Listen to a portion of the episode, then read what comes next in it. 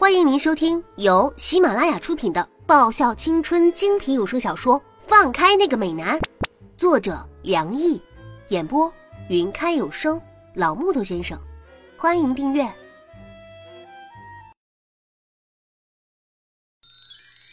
第五十一章。我看着镜子里的自己，一身浅蓝色无袖 T 恤，搭着米白色薄针织外套。配着浅色牛仔裤和白色球鞋，嗯，这样穿不是很郑重，也不算很随便，应该没什么问题的。平常穿的都是一身运动服或者是校服，这样已经算可以了吧？啊，谁让老妈昨天去光宇市去看兰家阿姨了，害我现在都没有军师出主意了。嗯，管他呢。反正我和部长又不是在交往，就算是印象差点也没关系。我对着镜子扒了扒自己一头的长发，再说我的矬样，网球部的人看见也不是一天两天了，早就已经习惯了嘛。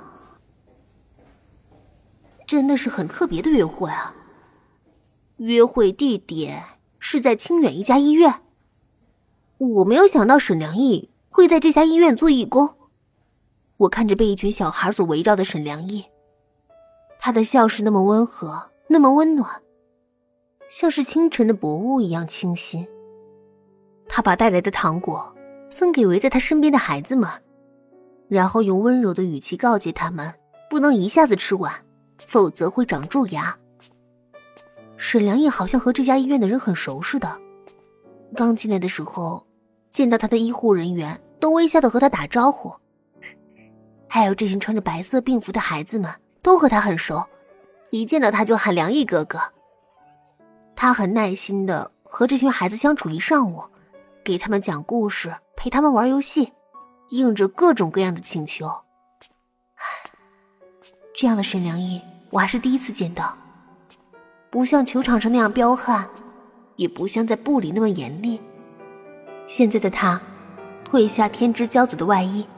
亲和的像是一个邻家大哥哥，平易近人的很，不像是平日里的他。虽然平日里的他也总是带着温暖的笑意，但总感觉很疏离，就好像是戴着一张面具一样，完美，但却感受不到内在的真实。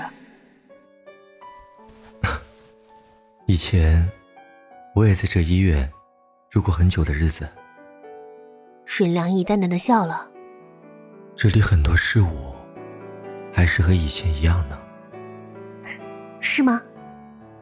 沈良义说这话的时候，眼里和话间都带了一丝感情。不过都过去了呢，部长。我微笑的说。就像是雨后终会天晴一样，以前那些不好的岁月都过去了。是啊，都过去了。沈良义揉了一下我的头发，是不是觉得很无聊？哪有，小孩子们多有趣啊！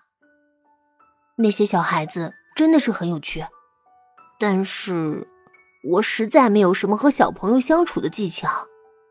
像我小时候和兰家那两个小子相处的时候，都是兰叶怎么想法子欺负我，我怎么想法子整回来、欺压回来这种勾心斗角的场面。显然。这种方式不适合这些乖巧的小朋友。饿了吧？老实说，早就饿了，只是不好意思说嘛。沈良一和孩子告别，说是下次再来看他们，然后就带着我出了医院。和部长约会，福利还是挺不错的，吃饱喝足不算，还有吃有看的。虽然一个下午的时间，我在电影院里睡得和死猪一样，根本就没有看那两部备受好评的电影，到底讲了什么？时间过得真快啊！吃完晚饭出来，天都已经黑了。大概是休息够了，我整个人处于精神状态。部长，我们去海边玩好不好？我一脸兴奋的说。沈良义挑了挑眉，看了我一眼，然后微笑的点点头。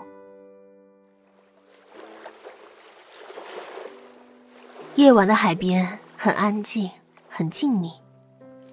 潮水的声音隐隐在耳边响起，好像这片海在这个时候只属于我们，而这片天地也只归属我们。我还是第一次在晚上的时候来海边，那很棒吧，部长？是不是有一种这只属于我的感觉？我举起一盆海水。很坏心的泼向我身后的沈良义，大概是因为没有预料到我突然袭击吧。沈良义被我一把水泼了个正着。你这丫头，我不介意部长你泼回来的。我接着送上一捧泼向沈良义。到海边哪有不玩水的道理啊？他不玩的话，就只好我自己一个人玩了。那就。随叶子你的意吧。沈良一浅笑的，也开始把水往我身上泼。啊！啊！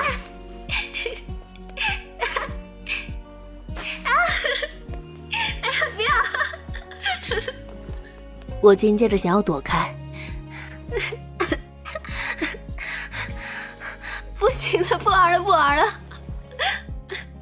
我玩不动了。